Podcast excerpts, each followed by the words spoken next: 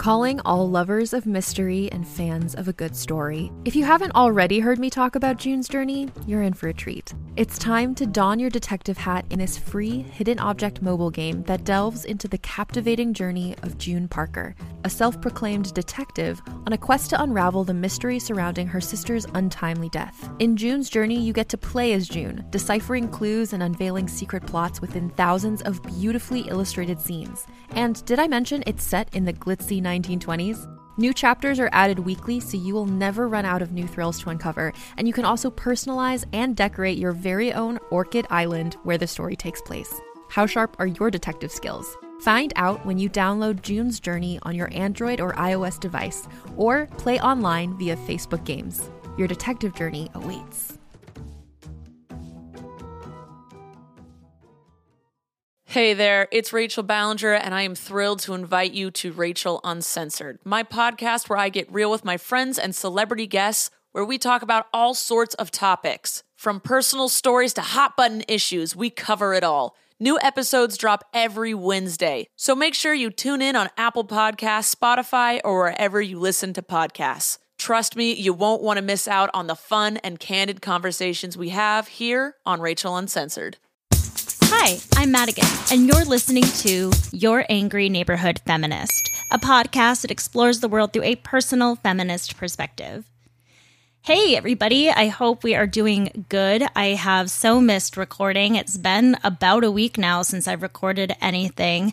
And oh boy, do we have a lot to catch up on from the last week or so. But I also just want to give a big thank you for, again, you know, dealing with another re release of an old episode. But I feel like it was really topically important right now to discuss Phyllis Schlafly. So I hope that if some of you who hadn't listened to that episode years ago, you know, got a chance to listen. I hope that you got something out of it and really, really enjoyed it. I remembered thoroughly uh, feeling very ragey during the taking of those notes and the recording of that episode. So I'm sure it was full of little great tidbits and such. And I also wanted to mention that I have been planning for an episode with a guest, but it's been a little bit difficult getting our schedules together. I completely overbooked myself before the wedding, and this person is also a mother, and my schedule's nuts. So it will be coming in the future, but it isn't going to be as soon as I had hoped. But I have a lot of other wonderful episode topics coming your way very, very shortly.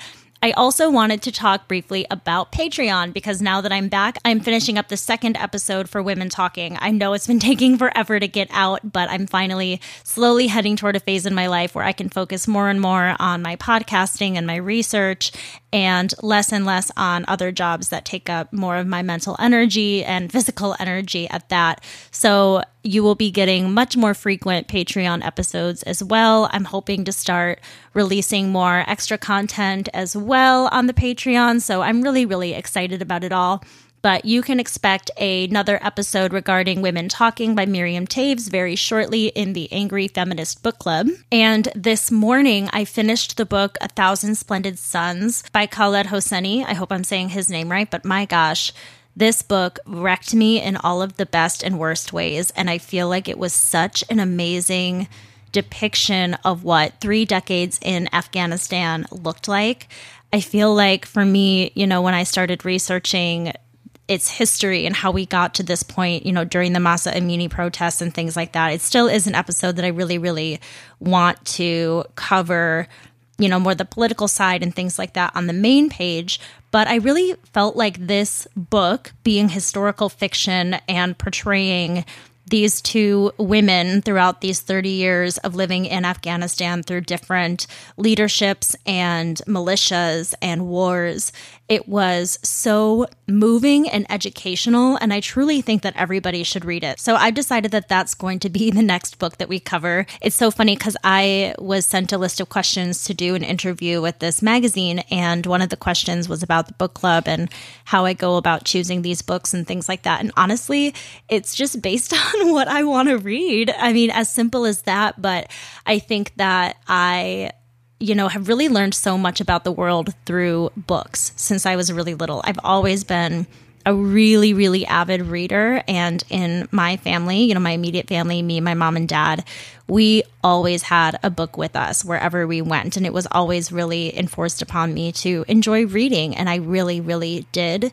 And it's opened up my eyes to other worlds that I have never been able to experience myself. And that's just the importance that I see in reading in general. So I think that this is going to be a really fantastic next book to cover. I think it's going to be really educational and informative, but also just a great conversation starter. So many great conversation starters in that book.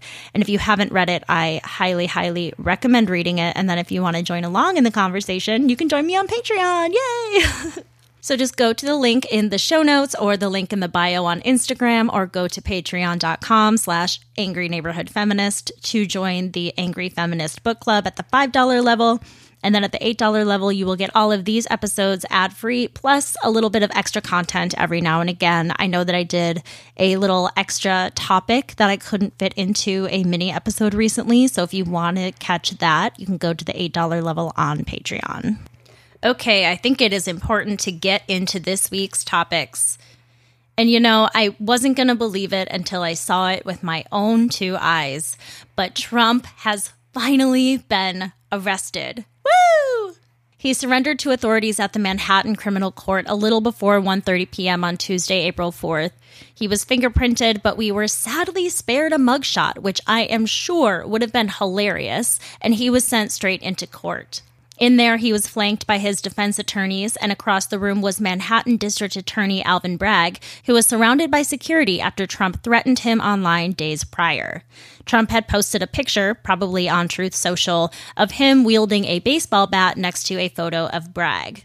I'm glad that they took this threat seriously, even though I highly doubt Donald Trump is going to uh, whip out a baseball bat during court. But he's a scary guy who knows a lot of scary guys. So, Alvin Bragg, be well, please. And man, what a sight to see the former president at the defendant's table. It truly is something to behold. Judge Juan Merchan, who oversaw Trump's previous tax fraud trial, which led to the conviction of Trump's organization's chief financial officer, asked Trump how he pled to the 34 felony counts of falsifying business records in the first degree. To which Trump replied, Not guilty.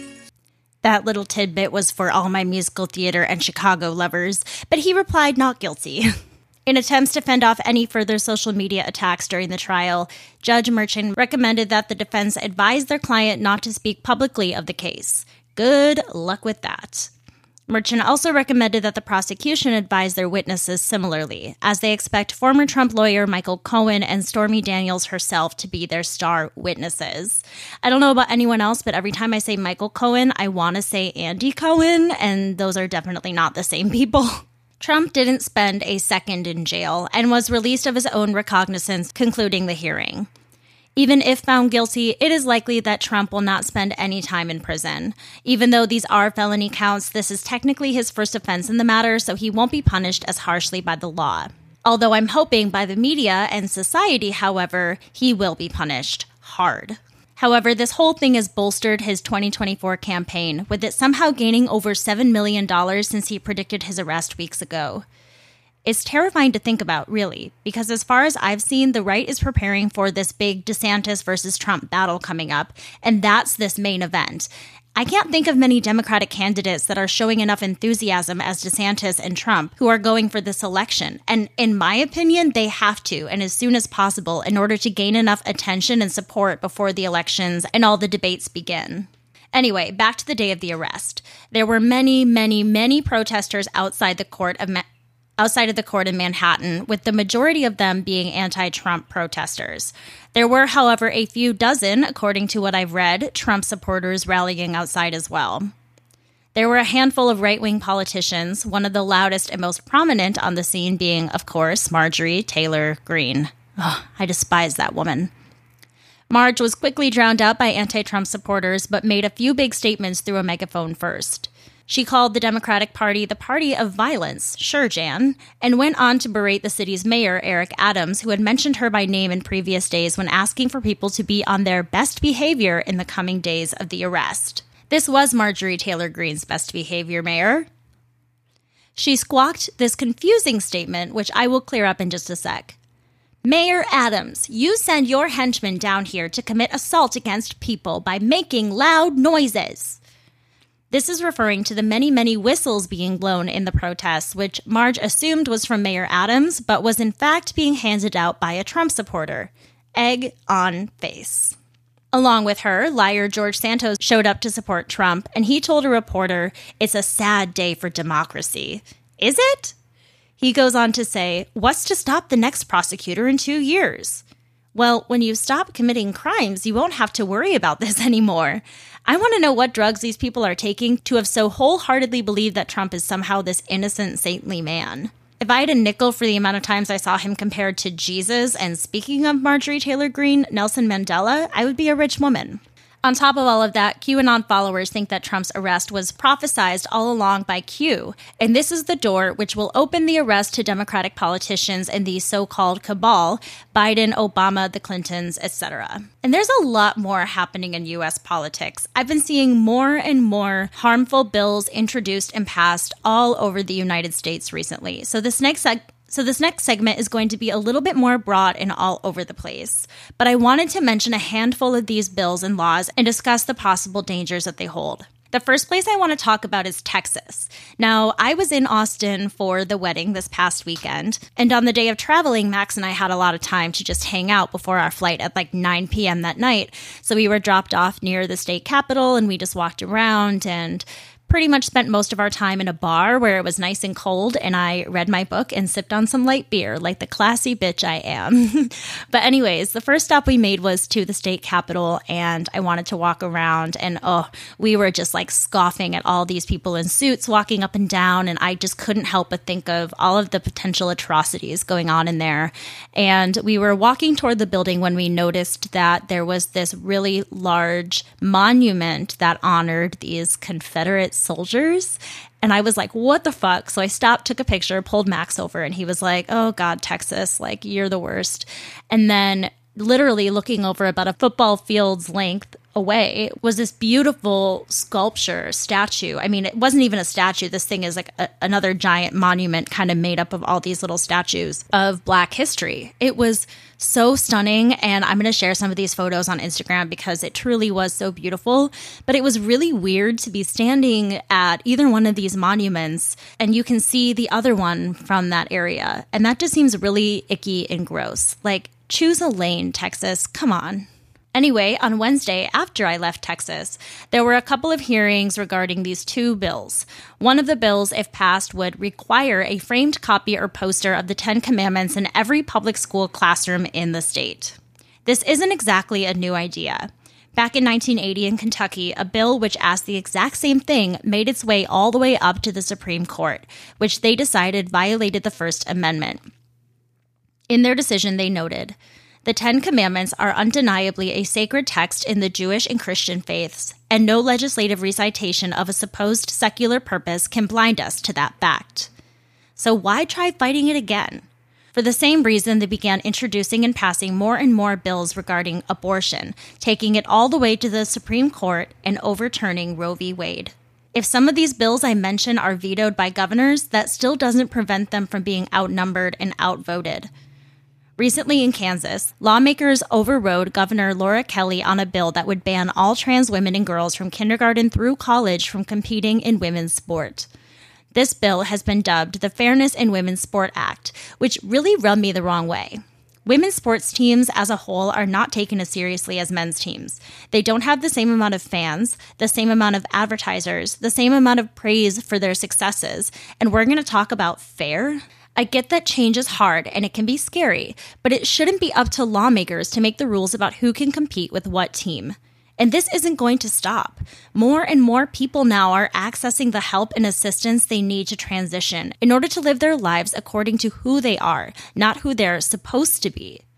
So we need to find a way to make it fair for all women to compete by working with medical professionals, coaches, mental health professionals, and anyone else with insight who can help usher in a new era of gender acceptance in sport. Governor Kelly had vetoed this bill three times prior and made a note in the most recent veto stating, Let's be clear that this bill is all about politics, meaning it's not about the health and well being of the citizens. Kansas, now my mom's home state, was also fucking up with the new abortion bill that passed, which requires healthcare providers to tell people undergoing medically induced abortions that the procedure is reversible. I spit out my wine the first time I read this. What? The American College of Obstetricians and Gynecologists call this bill scientifically unsound, unproven, and unethical. You think? Can you imagine being duped into believing that this abortion could be reversed and maybe going back to do so only to find out that it was all a lie? What's the point of this bill? Who is it helping? In other abortion news, the Florida Senate passed a six week abortion ban with the support, of course, of Ron DeSantis. The proposal allows an exception in the case of saving the life of the pregnant person, and in the case of rape or incest, a patient must provide documentation, such as medical records, a police report, or a restraining order to prove it. DeSantis calls these sanctions sensible. No, in fact, no, in fact, they are cruel and senseless. Imagine being violated in some of the worst ways a human can be violated, and first having to admit it to yourself, go to get help, go through an extremely invasive examination, all while holding so many emotions from an attack that hopefully happened somewhat recently so that there will be evidence of it, then get a lawyer, file a lawsuit, let your dirty laundry fly out in front of the world. Let defense lawyers tell you that it was your fault. Have police not believe your statements possibly have your reputation ruined and your life forever changed. All of this in order to get an abortion, to get rid of a fetus that could attach itself to the memory of that violating incident for certain people. This man is absolutely cruel. Idaho is looking to criminalize abortion trafficking of minors traveling out of the state to receive abortions. Now, I really resent this because we think of trafficking as being one specific thing. We usually think of human trafficking specifically for people who are in forced sex work and who are typically enslaved to their traffickers, formerly known as pimps. So, talking about helping out a minor with a medical procedure and labeling it as trafficking is a really really dangerous thing that I think that we're adding to this abortion rhetoric. And this law would make it a crime to recruit, harbor, or transport a minor over state lines for the purpose of an abortion. If found guilty, one could face two to five years in prison. And this makes anti trafficking advocates real mad because getting help for your child does not make you a trafficker, but by naming it as such, it's adding fuel to an already untrue narrative surrounding abortion.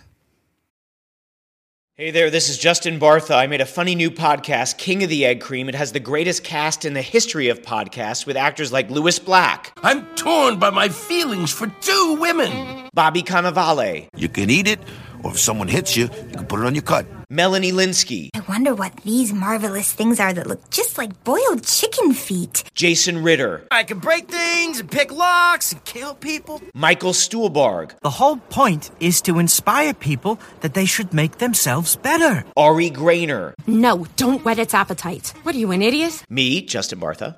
That's not just any egg cream, that's a Lemke's special. And all narrated by the hilarious Richard Kind. This is the story of Harry Dalowitz and how he rose from nothing to become New York's King of the Egg Cream. So if you like funny true stories, come listen to King of the Egg Cream, available wherever you get your podcasts. Okay, well, with all of that bad news, I also wanted to share some good news with you that Max's mom shared with me.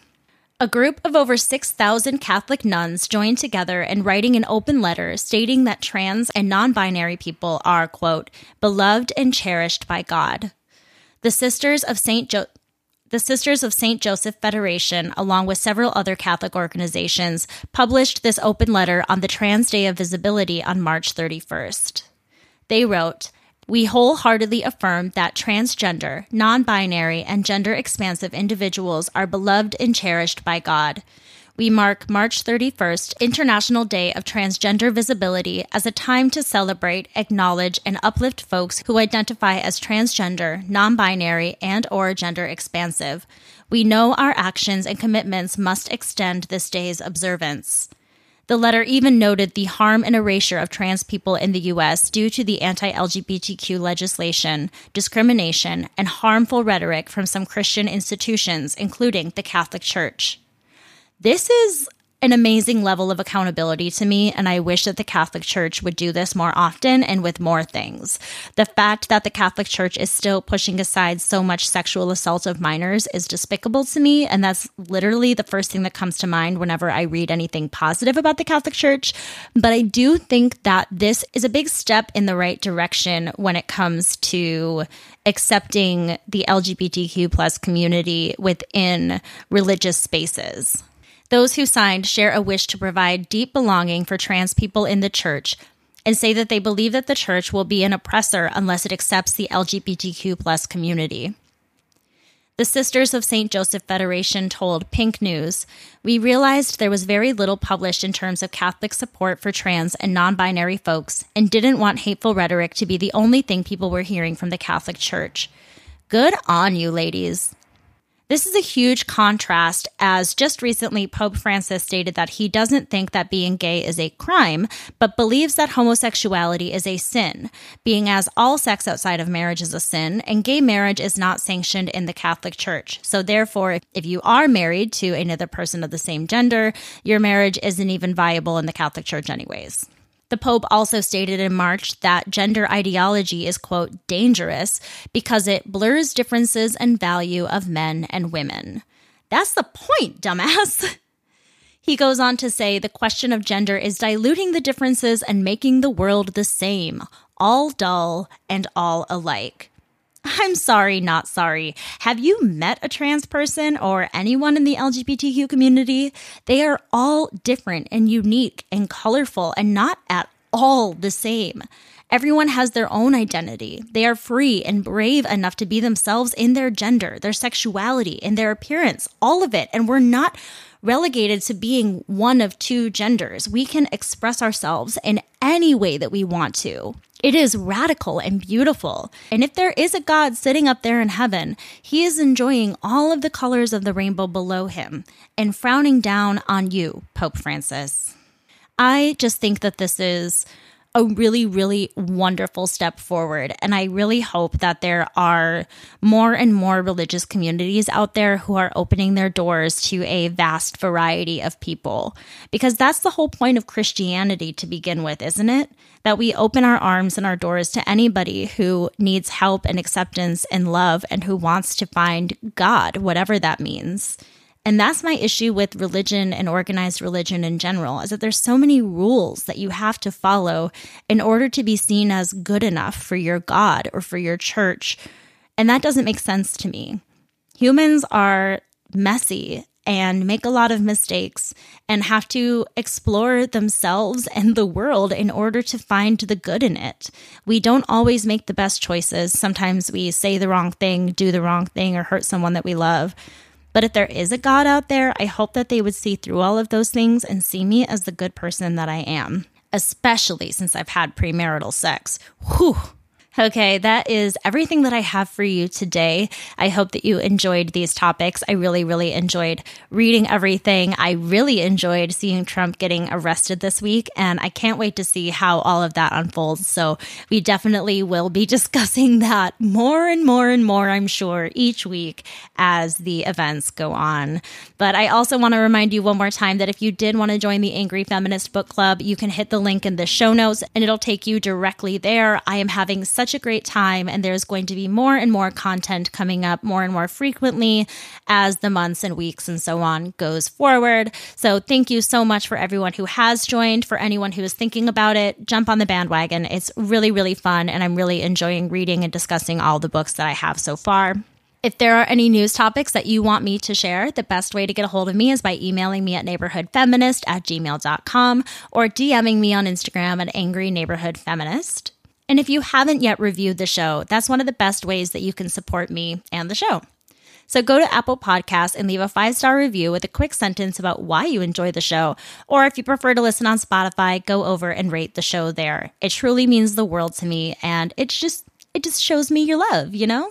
All right. Thank you so much for listening to another mini What's in the News episode.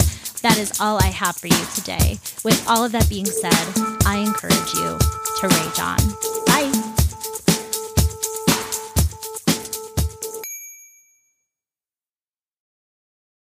Hey there, it's Rachel Ballinger, and I am extremely excited to invite you to Rachel Uncensored. It's my podcast where I sit down and get real with my friends and celebrity guests, where we talk about all sorts of topics. And sometimes we might be under the influence when we do so. We cover things from personal stories to hot button issues and it's the only place on the internet you can find an uncensored version of me. It's a side of me that you might not have seen before because it's not the most family or brand friendly. But don't worry, I'm still sort of slightly a decent human being. If you're intrigued, then make sure you check it out. New episodes drop every Wednesday. You can find it on Apple Podcasts, Spotify, or wherever you listen to podcasts. Trust me, you won't want to miss out on the fun and candid conversations we have here on Rachel Uncensored.